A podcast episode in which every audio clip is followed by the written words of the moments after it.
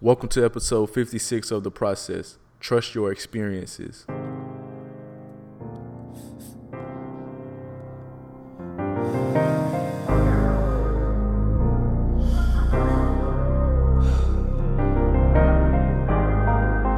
Thank you for being here with me today. I appreciate you for coming.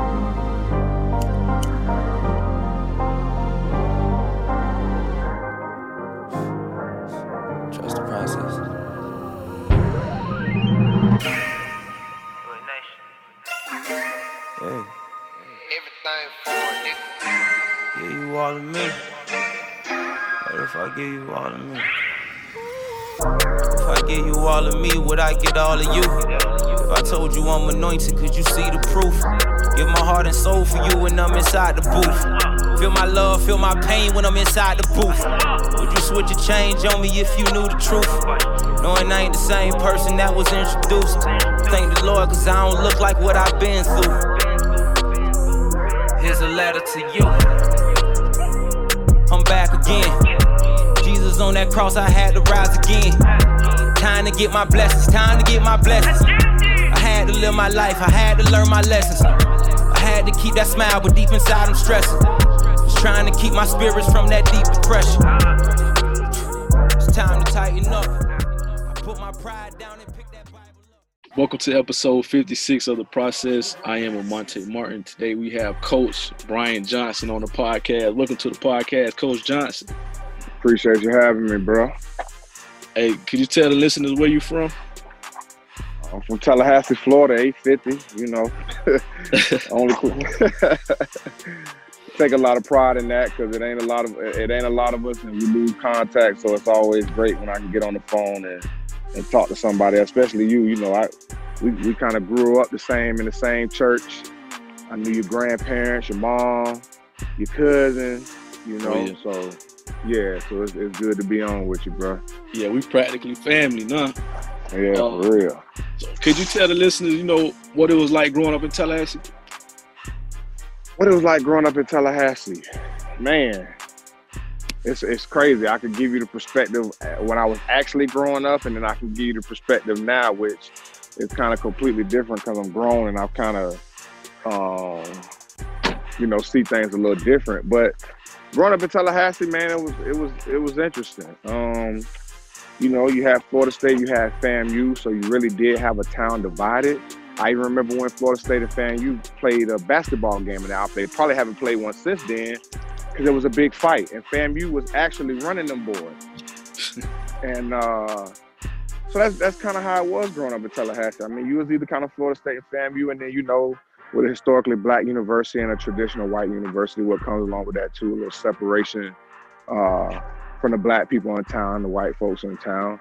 Um, but my perspective, my dad graduated from Florida State. So, you know, I was a Florida State fan. My mom worked at FAM. So I was also a FAMU fan and we'd go to all the games depending on which ones we could get to and who was in town that weekend. So I got to see the whole thing, the whole picture. I got to see everybody, be around everybody.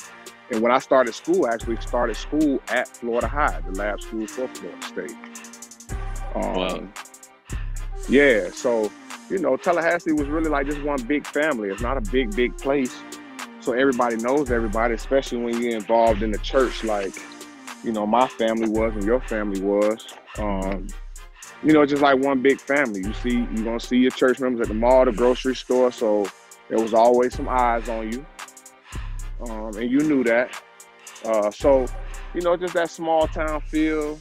Everybody know everybody, everybody's family. You know, it's, it's, it's that concept that is, I think, is long gone now. Except at least I don't experience it uh, now that I have kids and I'm grown. Is uh, what they say it takes a village. Uh, it, it really, it, it was really like a village growing up. Where, you know, you'll be at school and my homeboy mama coming to check him. I'm in trouble. Now we both in trouble from her. You know what I'm saying? Before my parents even know that I'm in trouble. Uh, and that's just how that's just how it was growing up in Tallahassee. So I got a real good like family foundation uh, growing up there. And I also got a real look at how the town is separated. And you know. It probably still is. Uh, even though I haven't been back in a long time, Um, sure that there's still a lot of separation just because of that simple fact. You got the two campuses, you got two sides of town, and uh, it, you know, that's just what it is. Yeah, yeah. So when did you uh, become interested, you know, in football, and you know, what inspired you or uh, piqued your interest in the sport? Man, crazy. Uh, like, like, well, like I said, my, my dad graduated from Florida State, and he he walked on the Florida State football team his time at Florida State. So we we would get season tickets to the home games. Mm-hmm. And then because my mom graduated from University of Florida, we went to every Florida State Florida game, no matter where it was, because they're from Ocala, which is thirty minutes south of Gainesville. Yeah. So uh, that's really where football first started. But I was I was basketball. I loved basketball. Shaquille O'Neal was um, somebody I looked up to, so I wanted to play basketball. Um, but I didn't I didn't grow to be six eight, seven feet tall. You know what I'm saying? I stopped around six three and a half in high school, six three and a half, almost six four. And then uh, I realized, okay, I'm still I'm taller than everybody, but I'm not taller than the tallest basketball player. And then I started growing out instead of up. So I started so I started getting bulky in the chest and bulky shoulders. Um, started reaching that two eighty-five, two ninety, three hundred range. Uh, so it's really only one left thing to do, uh, and that was to play football. So I actually left Florida High in tenth grade, ninth grade. I left after my ninth grade year. Went to Florida, uh, went to Godby uh, to play football, because my dad was like, you know, these people at Florida High ready to put you on varsity, and you in eighth grade. You ain't even played football before. So he was like, nah, we're not doing that. You're going to go be around a bunch of other football players where you got to kind of, you know, start from the bottom of the totem pole. Uh, so, I, you know, he sent me to Godby, and then that's kind of where that thing started, me playing offensive line when I got to Godby. So how was that transition, you know, starting at the bottom of the totem pole at Godby? Well, it was cool. I mean, I still got put up to varsity, which that was really, I think, more so just for grooming and experience, because I didn't know anything about football. It was really my first year playing football. So um, I was on varsity, but I did not play. I just was really scout team dummy, getting beat up by the older guys because I didn't know what was going on. Um, but that was when I first got into the weight room, and then that's when anything I had from a basketball standpoint was lost, because mm-hmm. it wasn't me going in the backyard shooting two, three hundred shots a day. It was in the summers, I'm getting dropped off at the school and I'm working out for two hours a day. Um, and then that's when some of that, you know, just that natural strength that I had was sitting in there, just came out, and the little fadeaway little jumper was over the backboard. uh, And then, like, you know, it was just different. Like I said, being around real basketball players. I mean, you know anything about Godby back in, like, the nineties and the early two thousands, Godby was the basketball school, right? They even rezoned. The time that I was going, they had rezoned Godby. So a lot of, the like, the basketball players from Holton Street got sent to Leon to try to get Leon athletics going. You know what I'm saying? Because Godby was just running basketball, and then you had Rickards. So um, I'm around real basketball players, I'm around real football players. So it was just a learning experience for me is, okay, you got to work out. You got to really put a lot into your craft. You got to do a lot. And then there are people out there that can whip you. I didn't really get that at Florida High. Yeah. So once I got to Godby and I really got to see the speed of the game and sit on the bench and watch it, uh, that's when kind of the development started. After, you know, a great career at Godby, you know what I'm saying, what led you to L S U? Um, man, a lot of things. Um, shoot, one, taking a visit there. For, first and foremost, Nick Saban was the head coach. This was his second head coaching job. Uh, and I don't know if it was his second head coaching job. I think he had a job in the M A C before he got Michigan State. And then he left Michigan State to come to L S U. And um, went on, and, and I mean, everybody knows who Nick Saban is now uh, because of all the national championships. But this was like the beginning of all of that when I was going and I visited. So recruiting was on point. The facilities he was getting built around there was on point. My parents fell in love with it. I even fell in love. I, I actually even got to go to a football game in Death Valley, which now I spent a lot of time in Doak Campbell Stadium. And Doak Campbell Stadium has its, you know, its, its luster, all right? But yeah. it, it at that time and even now, I don't think it comes close to Death Valley in Baton Rouge, Louisiana. And I was actually there for a very important game. We were there, it was me and my whole family. We were there for L S U Auburn. It was two thousand two. Uh, nine eleven it happened. So that game was supposed to happen that weekend. It got pushed back to the end of the year. And now, next thing you know, this is a game to who goes to the S E C championship to represent the West. Uh, so the tailgating, you know, the recruiting, you know, I was young back then, so you see a lot of beautiful college girls. And that's what I, you know, that's what we think. That's what I'm thinking about. Me and all the recruits, we looking at where the girls at. You know what I'm saying? But just the whole stigma and the aura of the, the, the stadium and what was going on around campus. And then they suck your parents in with the real stuff that matters, the academic stuff, all right, and the development as, you know, from being that eighteen-year-old kid that only wanted to look at where the girls was at into the grown man who's really got to go out and one day support a family. That's what they were looking at. How can my son be best set up to be, you know, successful from that standpoint? Uh, and it checked all the boxes. So even though I had had an option that I wanted to go to really for all the wrong reasons, and my parents didn't want me to go to that school for all the right reasons, I ended up at uh, L S U because that's where we ended up coming up uh, to an agreement with me going. So, so once you made that decision to go to L S U, you know, what was your major and why did you choose it? Uh, so I ended, I actually ended it uh, with a general studies degree. So I had three minors. Um, but before I got to the general studies, I was actually an agricultural business major. Uh, I was going through that. And then I got to my lab coursework. And just so happened when I got to my lab coursework, I'm, I'm competing for a starting position now. So uh, it, it got tough because there was a lab course. It was like a chemistry lab course that I had to take. It was only offered during the fall. And it was during practice time, three hour lab, during practice time. So I wasn't gonna be able to finish that. So I ended up going to uh, mass communication. Went to mass communication, became a mass communication major. And then all of a sudden they hit us with this crazy, this new like, uh, man, I'm trying to even think what they call, I don't even remember what they call it back. I ain't been in college in so long. But they came out with like a whole criteria for what you needed to graduate. Oh, um, and they added all these language courses that I that I needed to take that I just didn't have time to take. I, I didn't have that much time to be taking five languages. So uh, I ended up switching over to general studies and then just became a, uh, a minor in com communications, a minor in kinesiology, and then a minor in African and African-American studies. Because uh, when I was undecided, I took a bunch of African American studies classes. So, you know, I was like, yeah, let's just go on and minor in that. Uh, and that and, and, and that was a little strategery too in, you know, me graduating because I wanted to hurt, I wanted to graduate in the fall of my senior year and not the spring because I wanted to go and be able to train for the draft and not have to worry about taking classes. Yeah. So I was like, yeah, let's just do the general studies.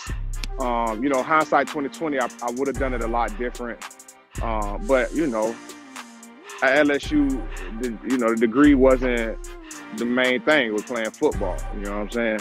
And I tell young cats now, you know, go to college and major in something for real that you, you know, you know you can do something with it.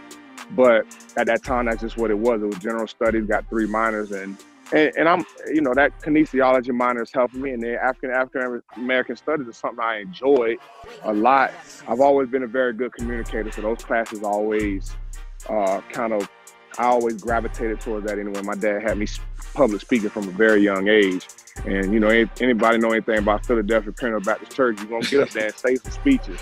Oh, yeah, or announcements or something. Something. So I got groomed for that from a very young age. So I just I just got to handpick some things that really interested me, and, and that kind of helped get me through college because instead of taking a bunch of classes I wasn't interested in, I was able to at least do something that I was passionate about. Uh, and those three subjects were, were what kind of had my, my attention at that time. Well, that's good. You're still using it uh, to this day. I wanted to ask, you know, you said you, t you talked a little bit about your transition from Florida High to God being readjusted to the speed and like the size of the athletes and things like that.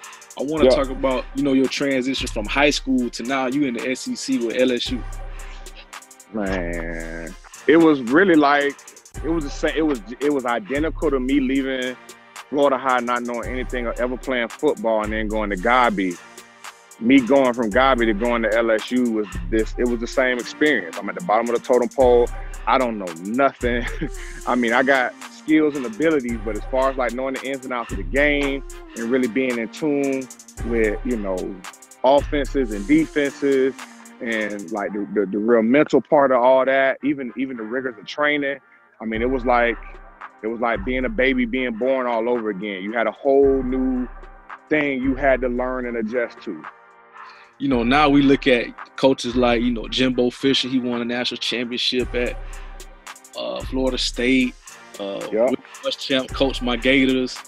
You know yep. what I'm saying? Bo Pelini, all these coaches, man. What was it like coming into a locker room? You got Nick Saban, Will Muschamp, Jimbo Fisher, and then Les Miles, Bo Pelini, Derek Dooley, all these people on the staff. I mean, what was it like playing for these guys? Uh, I mean, at the time, you didn't really think of it. You just thought that's just what it was and how it was supposed to be. But, you know, it was a time when all of them was real young and hungry. So y'all already know what it's like when you're around the young, hungry cat that's trying to get to the bag. Yeah. That's when that's when I was at L S U, when Will Muschamp, Derek Dooley, Jimbo Fisher, you know, Nick Saban had it. But, you know, obviously Nick Saban, Nick Saban had uh, way bigger dreams than just, you know what I'm saying, being at L S U and dominating that. So I was around a bunch of young, hungry coaches just trying to get the bag. So that's how they approached every day. It wasn't no easy day. It wasn't no day just coming in and I'm going to just go through the motions. If your body language wasn't right, if you wasn't on time, if you wasn't on your on point, like they was on you. And I mean, you look at that same type of system, you know, from L S U to now Alabama, and then even going to looking at uh, the New England Patriots, which same system, Belichick, you know, from the Parcells, the Belichick, and now Nick Saban, that's the tree he comes from. Like, it's it's it's very, very, very similar, all right? And it's a it's a model that has breed or bred success. Uh, and I, I got told a long time ago that the difference between successful people and people that aren't successful is that the successful people want to do the things that the unsuccessful people don't want to do. Yeah. So that's what that's how your your mentality had to be like that every day, because that was their mentality. They held you to the highest possible standard uh, that you could be held to. So that was every day going in the building, and you know you you go in there, and, and when I got to, to to L S U, I wasn't that person. I wasn't somebody who held myself to the highest standard in everything that I did, right? Because a lot of my life I was just better than a lot of people at what I did, right? So I didn't even have to try my hardest to be better than most people that I encountered growing up, especially when it came from an athletic standpoint. But at L S U, like, you you you just all right. Yeah. You okay. But you're in a building full of coaches and older players that want to be great. They want to be perfect. Uh, so that was also a little bit of part of that transition we just talked about too. Like, it wasn't just me learning football, it was also me becoming something that I wasn't at that time. And if anybody's ever been through that, that's tough. It's it's demoralizing, but it, it, it like I said, like you you pick you pick which way you want to go. You're either gonna go the successful route, and you're gonna every day make sure that you're doing what you need to do to get to that level, uh, or you could just be the one who just get by and be happy saying that I was a football player at L S U one day. You know what I'm saying? So take me back, you know, two thousand three. What was it like, you know, going to these different stadiums and playing in these S E C stadiums and also, you know, winning a national championship? Man, it was it was crazy. Um, it's funny because the first the first stadium I went to as a freshman was Blacksburg, Virginia, Virginia Tech. Virginia Tech, yeah. Yeah, and that was the craziest thing, one of the craziest things I had ever seen. So by the time I got to going to play in Auburn, going to play in, in the Swamp, which I had been in the Swamp, I knew how that was, um, in Tuscaloosa, in Auburn, Alabama, like at Georgia. It's a lot of pressure. And as an offensive lineman, especially when I was playing tackle, you can't hear your quarterback in, in them stadiums. Uh, so just that whole stigma of walking in there and all those people on top of you and they either cheering for you or booing you, it kind of, you know, it helps you kind of elevate your game. And, you know, even like when I was a freshman, I was struggling in conditioning and some of that hard stuff we had to do, the hard practices. You know, once you get in the game, you kind of realize, okay, that's why all that stuff is hard, because the game is real hard. It ain't even just because it's four quarters. It's because you're going against a grown man for four quarters.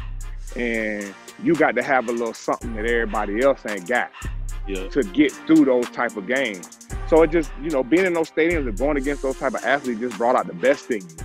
Um, and, and once again, it's just another example or another thing you can pull from to show, like, that I've overcome something to do something that a lot of people can't do. Yeah. And that, that builds confidence. That breeds a certain aura that you carry yourself. So when you walk into a room, people automatically look, because you know you've been somewhere and you've done something that most people wouldn't even push themselves to get through, even if they had the capability to do it. So what was it like seeing your coach hold up that crystal ball? Man, it, it just all made sense. You know what I'm saying? It, it all made sense. And it was like, okay, this is what it takes. And you just really, you get hungry to try to get the next one. It's like, yeah, I'm gonna enjoy this right now, but you know, even back then we had a twenty-four hour rule. You enjoy it for twenty-four hours afterwards, but then at hour twenty-five, we got to get back to work and try to get another one. Yeah. And, and and that was where, that was our mindset. That's why we won that national championship, because that's the way that we thought. So even though you saw that crystal ball and you you could take a deep breath and be like, oh, like you still got that hunger, you still had that desire. You know, that's why Tom Brady said after he won, what, his second or third one, he's like, this is all this is? Like, I've been working so hard for this and this is it. You know what I'm saying? The thrill is actually in the process of getting that national championship, not getting the ring. I couldn't even tell you the last time I touched my national championship ring. It's in a case in the front room of my house. You feel me? I got addicted to the process of winning the national championship. I got addicted to what it took to get there, because I knew that if I kept that same mentality, it was gonna separate me from everybody, and that no matter what I did, I was gonna be great because I had that mentality instilled, and I got to see the fruition of that work, which, as you know, you can still put that work in for a lifetime and never get anything like that. Yeah. You know what I'm saying? But that's that's really what that national championship did. It really was the beginning of my like life is what it is right now, and just working continuously with as much effort as I can to be the best at whatever I got going on, whether it's being a husband, whether it's being a father, whether it's being the best strength coach in the country.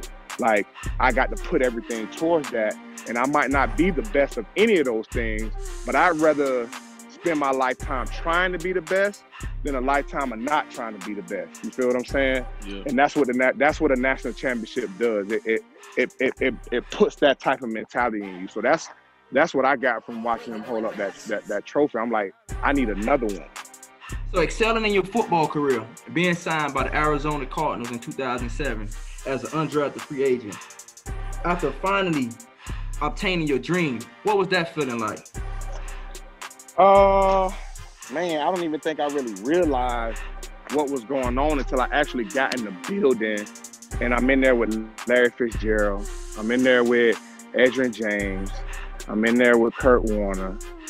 Uh, you know, now you like, oh man, like I'm really doing this right now. But I was an undrafted free agent. So that's a hard lifestyle, right? I didn't get a whole lot of money up front. And I got, you know, the, the undrafted free agent is a, is, is, is a highly unlikely thing. And that N F L stands for not for long.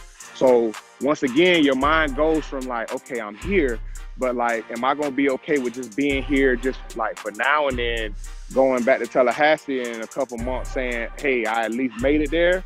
Or do I have to do everything that I possibly can to make sure that I'm here and I'm in the league for as long as I can possibly be in it? Um, So you kind of get over that for a little bit. And then you get to your first N F L game, and you, you know, you're a little starstruck, and you, you looking at the lights and you like, dang, like they about to pay me to do this. Uh, but it's still just an everyday grind. It's still just like, I can't get too caught up in the moment. You know what I'm saying? Now, if I would have got drafted, my mentality might have been a little different because I might have, you know, I would have had a little more stability in that locker room. But that wasn't the case. So my mind automatically had to just go back to grind mode. The same mode I was in when I went from Godby to L S U, uh, being the baby, being at the bottom of the totem pole, and now being that same thing at, at, at uh, Arizona. So how was your transition from L S U to the N F L? Transition was cool. I had the work ethic, and, and, and one thing that L S U always prided themselves on is being different than everybody else, and then you really get to see how different you are when you get to the N F L. You got all these cats who, they don't work like you do. There are certain things they haven't been exposed to, and they're great athletes. They've been at great universities, but once again, they don't have that same standard. Um, so one of the good things for me was is that I had been in a, in a, in a, in a system that prepared me to get to the N F L and work and be in my playbook and to go hard every practice and kind of, you know, uh, raise the brow of all the coaches. Now, the tough thing about that transition was is I did all that. I probably played some of the best football I ever played in my life, worked my behind off, uh, and still got cut. So now you get a little education about the business, uh, because there was even a poll. They even took a poll of what rookie free agent do you think is going to make the team? And all the fans, because of what I had been able to do in the preseason and what coaches and what some of the veteran players were saying about me in the media, they were like, Brian Johnson's going to make the team. And then in the last preseason game, the center, the backup center got hurt. I'm competing. I'm playing guard, tackle. This guy that I'm competing with, who's also a rookie free agent, was playing center guard. Well, who are they going to keep? The, the, the backup center just got hurt, right? So they got to keep the center guard and not the guard tackle because we need somebody that can step in and play center. And look, the dude ended up playing thirteen, fourteen years in the N F L, made a lot of money, and his whole career was with the Cardinals. You know what I'm saying? So that was, that's a little bit about that transition. Like, it's not even always just, you know, what you putting in. It's all about the business and what's, what's the need, who's expendable, who they need to get out uh, at what time. Uh, so that's just, that was part of it. So that was my, that was, that was my first look into football, the business. So at what point did you think that your N F L career may be over? Um, I knew my N F L career was over after I had a back surgery. I was in my third year. I was with the Baltimore Ravens. Um, and my back was just done. I had nerve damage. My leg would fall asleep. So I had to get a back surgery. Um, and so I went back home. I got a back surgery. I uh, was on bed rest for a month, had to rehab for two, three more months. The season was over, so I got paid for the season uh, on I R waivers. Uh, and then I, I think after that, and like I said, that business part, and then just my the, the, what I had to go through with my back and that pain, um, I, I I just decided I was done. I wanted to get into something else. Uh, so that's what I did. I, I you know I tried. I had calls from teams to come and do workouts, but you know, football isn't something you can just go and do. You know, there's a there's a heavy price uh, that you pay, and your body and your brain pays that price. So it takes a lot of sacrifice. It takes a lot to push yourself to go out and endure that.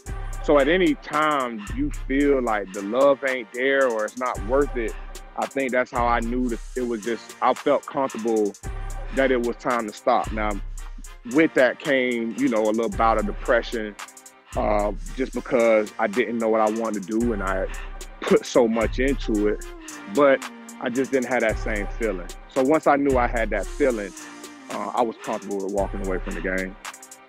Did you always see yourself as like, okay, one day when I walk away from the game, I want to be a coach? Was that something that you always saw in yourself? I did. I did, actually. Uh, even even when I was in college, whenever I went home, I was going to Godby. My my offensive line coach, Leon, who is my best friend to this day, uh, I would always go see him. I'd help him uh, coach guys on the field. I'd always talk to the guys, mentor them. like when I came home, that was my first thought was Godby High School, to make sure that I was doing my part to make sure those cats could have the same type of opportunity that I had. Uh, so it was always in me. And then somebody kind of told me, even when I was playing football, I was like, man, you, you, you sound more passionate about coaching than you do actually playing football.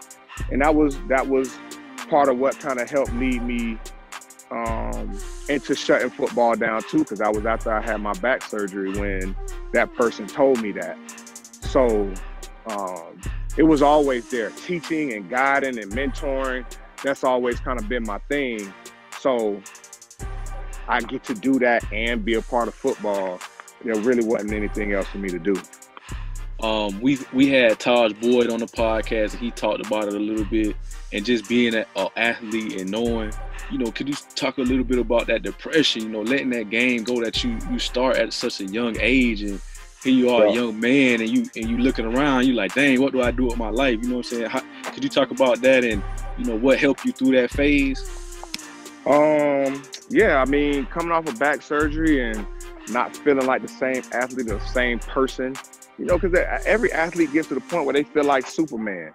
And a lot of that comes from because you start to realize what you're actually capable of doing from, you know, just from a, a performance as humans, and being at the top one percent of all human beings and what you're capable of doing. Um, and, and not having that so much comes a depression. Uh, even just the respect you get from other people when they know what you do, they know who you are. They've seen you on T V, you've been on T V, you know, that whole stigma, that whole persona that you take from being, I mean, it's like the gladiator, right? You are the, you the man. Uh, and, and actually being able to g give that up and keep it moving. Now, my, my depression might not have been as, as hard as some people who, who are really, really like, you know, on the forefront. One, because I was an offensive lineman, so I was used to not really being known or seen or talked about. But there's still, you still have that feeling. Um, and you know, like once all that is gone, it's kind of like, who am I now? Am I that same person to people now that I'm not playing football? You know, uh, can I still do some of these things from an athletic standpoint? Uh, if I can't, you know, who's going to be around? Who's not going to be around now that uh, I'm not what I once was? Or am I going to be happy with that person that can't do those things? Because that was what my life was built around. Is I was, I took pride in being able to do this, and now I can't. Uh, so that's, that's kind of where your, where your mind goes. And especially when you do start losing those people who were around when you had some money in your pocket, or, you know, you had that popularity. When they, when you don't hear from them, when you don't see them anymore, then it really starts to come like, oh, wow, this is happening. So my next question is a two-part question. The first part of the question is, how was the transition from student athlete to coach? The second part to that question is, were there any challenges you had to overcome? I didn't really have any. Well, transition from student athlete to coach is, you, you're learning the whole, the complete opposite end of the spectrum, right? How do I get the guy like who I, that was like me, who had ability but didn't necessarily have a work ethic? Uh, when they come, when they came in, or the guy that's always got the attitude, the guy who doesn't go to class. How do I motivate? How do I get these guys to be their best them? Um, and then I got to deal with other coaches. I have to deal with administration. Um, I have to deal with, uh, you know, you got you got to be a part of recruiting now. So you you just kind of, you you know, it's just one of them things. Like with anything, you got to get in there, get your feet wet, and try to learn and soak up as much as you can. The biggest the biggest thing for me was was getting into strength and conditioning, because when I when I when I decided I wanted to stop playing, my first job was at Florida State. I got that obviously because I had a relationship with Jimbo Fisher, who was my offensive coordinator. He had just gotten named head coach at Florida State. Uh, so it, during my time, you know, trying to figure out what I wanted to do, I was going up to Florida State all the time, just sitting in the building with them, just kicking it, sitting and listening in meetings, asking questions, being around the building. And then that's when Jimbo said, hey, if you're done playing, you know, what you want to do? I was like, man, I want to, I think I want to get into coaching. He said, well, what you want to do? I was like, I want to be in the weight room. As a player, you thinking, oh, I'm just in the weight room. Coach is just putting weight on the bar. and telling us to run. But once you get in there, you realize that there's a whole science to this thing. You got to know anatomy. You got to know physiology. You got to know biomechanics. You got to know uh, bioenergetics, right? The cardiovascular system, the respiratory system. Uh, you got to know about different hormones, the endocrine system. Uh, you got to have some experience with nutrition, uh, periodization. I can I can go on and on all these scientific terms with periodization. Is, is just a it's a scheme, but you know you you got to know all these things. You got to know how they fit in with each other, and then you got to look at your athletes and know uh, when you need to push them, when not to push them. I mean, even now in strength and conditioning, sports science is a big term. If you don't if you don't know those things, you're not very good at your job, or you aren't going to look to be as, you're not going to be looked to as somebody who's good at their job. So it was a huge learning curve. There were things that I had to teach myself. There were questions that I had to ask that I didn't even know that I needed to ask those type of questions. So there was a lot that I needed to learn in a short period of time to get to where I wanted to be to. And that's where I'm at now as director of strength and conditioning. So that was really the biggest transition, was the learning curve. It wasn't just some easy one book you got to read.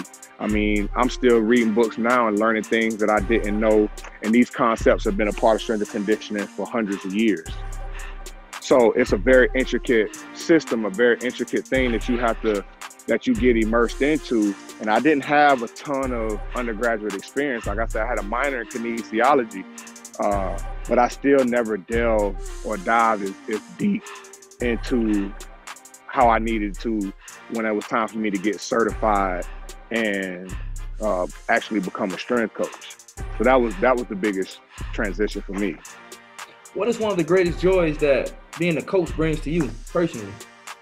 I get to impact somebody just like I needed somebody to impact me. I talked about my offensive line coach in high school who had a major impact on me as an athlete and as a person. Um, even when I went to L S U, is having people there that I trusted, that I could talk to, that were extension of my family there in Tallahassee.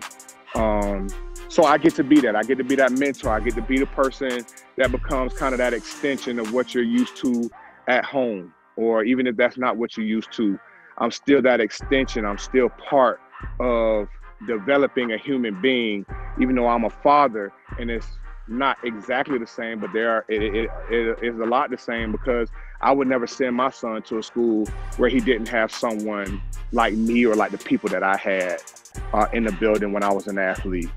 Uh, so that's my biggest joy, is that I get to impact lives, that I get to help guide and develop uh, young men.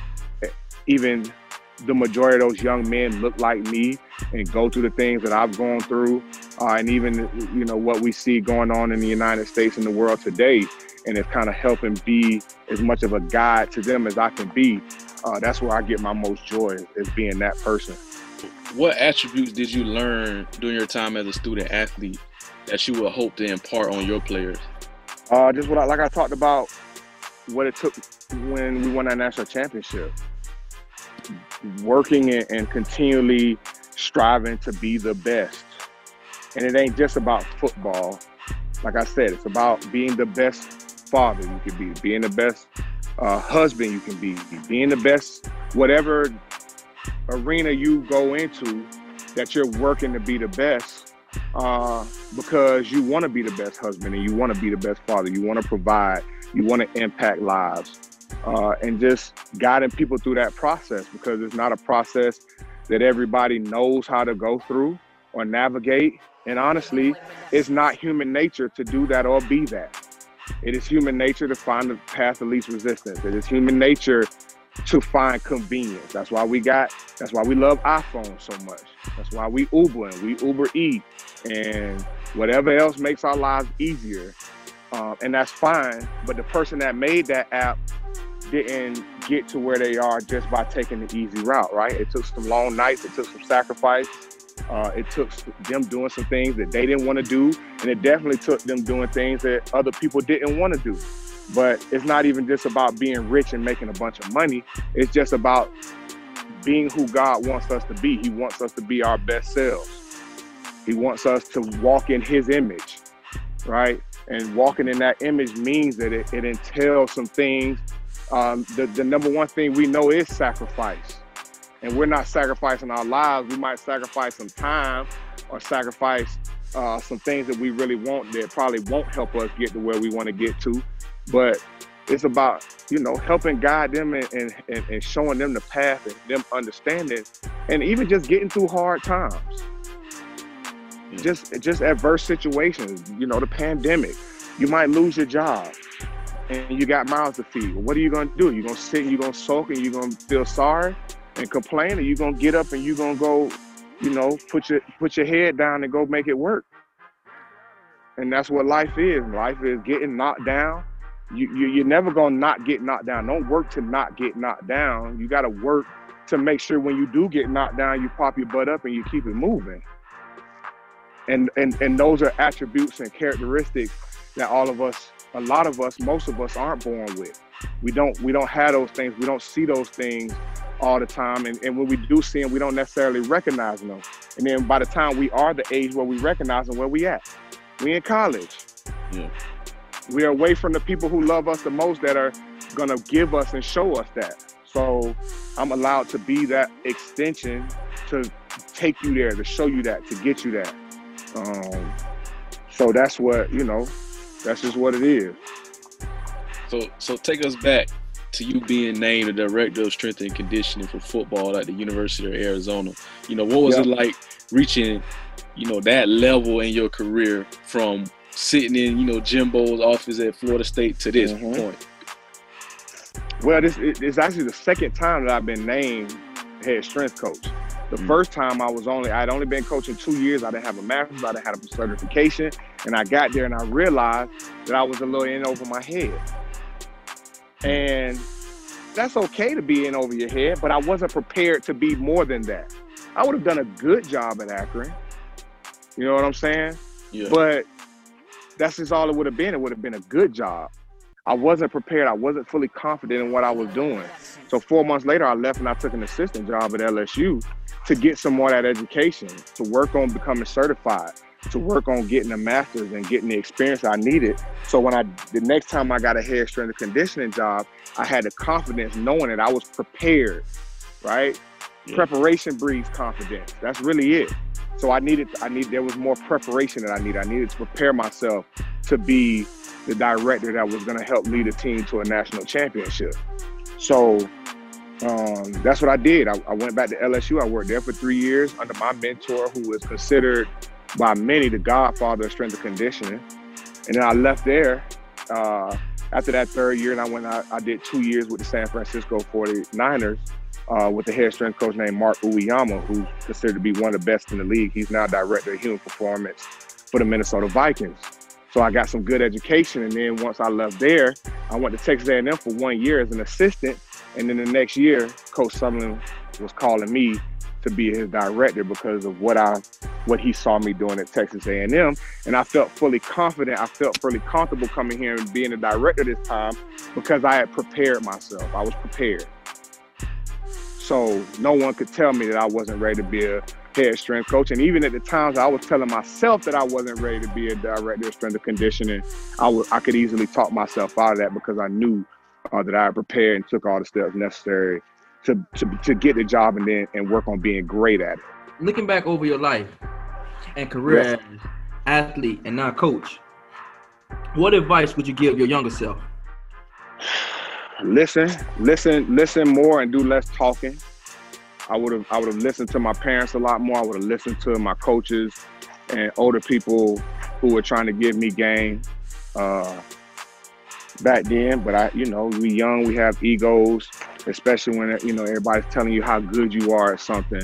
Um, but I definitely I would have listened. I would have listened a lot more, a lot sooner, uh, because now being a parent and being the age I am and being a coach now, like I get it. I get it now.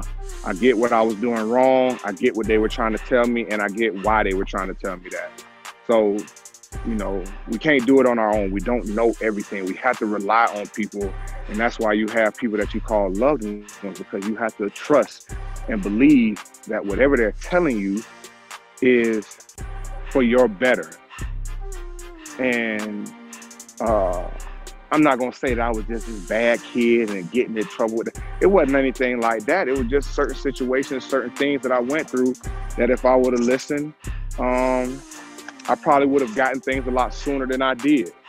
But the other thing I also say to that is, is that you have to trust your experiences, and you have to allow your experiences to t- be your teachers, because there are going to be times where you're not going to have loved ones that's going to be able to guide you through everything. So you got to find that equal balance. You got to know, okay, I need to take a step back and I need to I need to listen and do what I'm being told to do. And then sometimes you got to take that leap, and you got to go out there and make sure that leap doesn't become detrimental to the point where there's no bouncing back, because there are actual leaps that are like that. You got to be able to decipher which one is what. And a lot of times listening to the people that came before you and actually care about you are the ones that'll help you decipher which one is which. So that's what I would tell my younger self. So the title of our podcast is The Process Podcast, and it's always it's all about different processes in life. So when you think about the word process, what does trust the process mean to you in your own words? Well, it's funny because trust the process was actually made very popular by the person that got me to trust in the process. And I, I actually think they the ones who kind of coined that term, and that's Coach Saban. Um, and I, I think trusting the process is understanding that whatever you're trying to do, whatever you're trying to reach, wherever you're trying to go, it's going to come with a lot of different things. It's going to come with ups. It's going to come with downs. It's going to come with trips and, and you almost fall. All right. It's going to come with anything that you can think of. It's going to come with, with there's going to be life. There's going to be death. Uh, there's going to be adversity.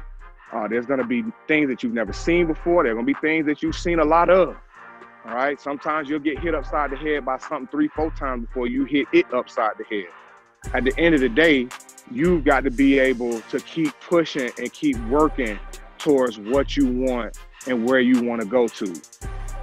And trusting the process is continuing to take those steps, not being egotistic enough to think that another, a different type of step has to be created. You can have a plan, all right? Your process could be planned out, but you got to be smart enough to know that something might come to kind of change the path. And you got to be okay, because sometimes that change in that path is going to take you to a completely different part. Or that detour could take you way out of the way. It, it might be a five-day detour. It might be a five-year detour, but you got to continue to trust that whatever that detour is, if, it, if in your mind you see that that's the way that I need to go, you need to trust and you need to go there and get there. So that's why I, that's that to me that when, when it says trust the process, it's just don't just look at the good and just keep going for that. Because usually when you're doing that, all right, you're you're getting closer to being complacent. All right, find the things that challenge you and trust that you're ready and willing to get through it. And if you ain't, then you need to take a couple steps back, similar to that step that I had to take after I got that head job at Akron. I had to take that step back. Hey, we want to thank you so much for joining us and taking the time out to share your story. Um, nah, are there any lasting it. words? Hey, no problem. Are there any lasting words that you want to leave with the listeners? Man, I think I said it all, honestly. Y'all got me to...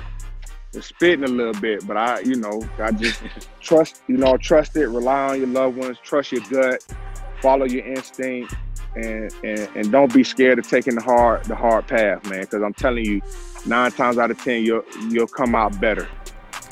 This episode was brought to you by Overcome Achieve Clothing. Allow what you have overcome to fuel the flame of persistence as you face and conquer your next challenge. Wear your truth. Overcome.